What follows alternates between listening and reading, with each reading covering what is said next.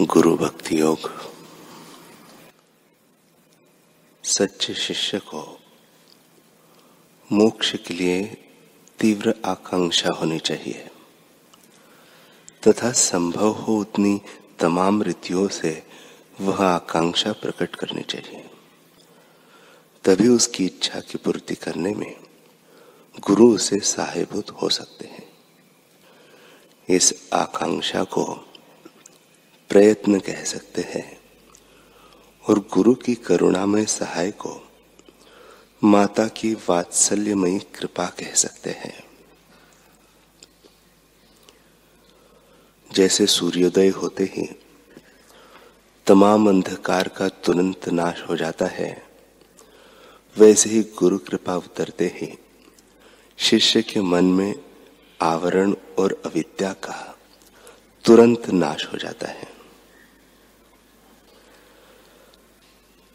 जिस प्रकार सूर्य की प्रखर किरणों से तप्त मनुष्य वृक्ष की शीतल छाया में और दिन भर की गर्मी के बाद शीतल चांदनी में असीम आनंद की अनुभूति करता है, उसी प्रकार संसार की प्रखर किरणों से जला हुआ और शांति के लिए व्याकुल बना हुआ मनुष्य ब्रह्मनिष्ठ गुरु के चरणों में इच्छित शांति और आनंद की अनुभूति करता है।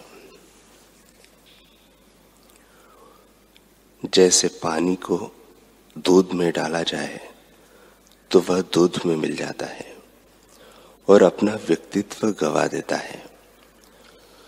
वैसे ही सच्चे शिष्य को चाहिए कि वह अपने आप को संपूर्णतः गुरु को सौंप। दे उनके साथ एक रूप हो जाए।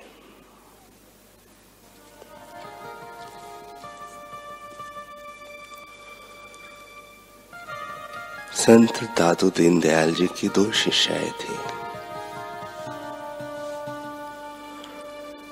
नानी भाई और माता भाई दोनों विवेक वैराग्य की धनी तथा साधना संपन्न थे। गुरु प्रसाद से उनका हृदय पावन हो चुका था। संयम, सदाचार वाले उनके पवित्र जीवन में दादू जी के सत्संग से ज्ञान प्रकाश का उदय हो गया था।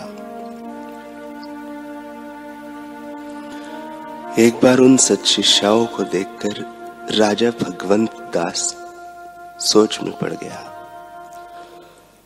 कि इस युवावस्था में इतना वैराग्य, कोई विकारी आकर्षण नहीं। इनकी विलक्षण आत्म तृप्ति व आत्म संतुष्टि का आखिर क्या रहस्य है? ये कौन सी साधना करती है? कौतूहलवश उसने पूछ ही लिया। हे सच्चिष्याओ आपकी साधना की रीत क्या है? सच्ची साधना का मर्म क्या है? तब उन बहनों ने कहा हे राजन, पहले से तैयार किए गए नक्शे के अनुसार तो मकान ही बना सकते हैं पेड़ पौधे नहीं उगा सकते वे तो स्वाभाविक, सहज रीति से उगते हैं। नक्शा हुकुम, इमारत चले, वृक्ष चले निज लीला। वैसे ही साधना और जीवन का नक्शा भी तैयार नहीं होता। यह तो गुरु कृपा से ही अपनी सहज गति से पनपता और विकसित होता है। हे राजन, साधना की रीत गुरु आज्ञा पालन में निहित है और साधना का मर्म गुरु कृपा में है। ईश्वर की कृपा जिन पर होती है, उन्हें ही सदगुरु मिलते हैं। और जिन्हें सदगुरु मिल जाए, उन्हें साधना करनी नहीं पड़ती। उनकी साधना सहज में होने लगती है। यही बात संत कबीर जी ने भी कही है। साधो भाई सहज समाधि भली। गुरु प्रताप भयो जा दिन ते दिन दिन अधिक चली।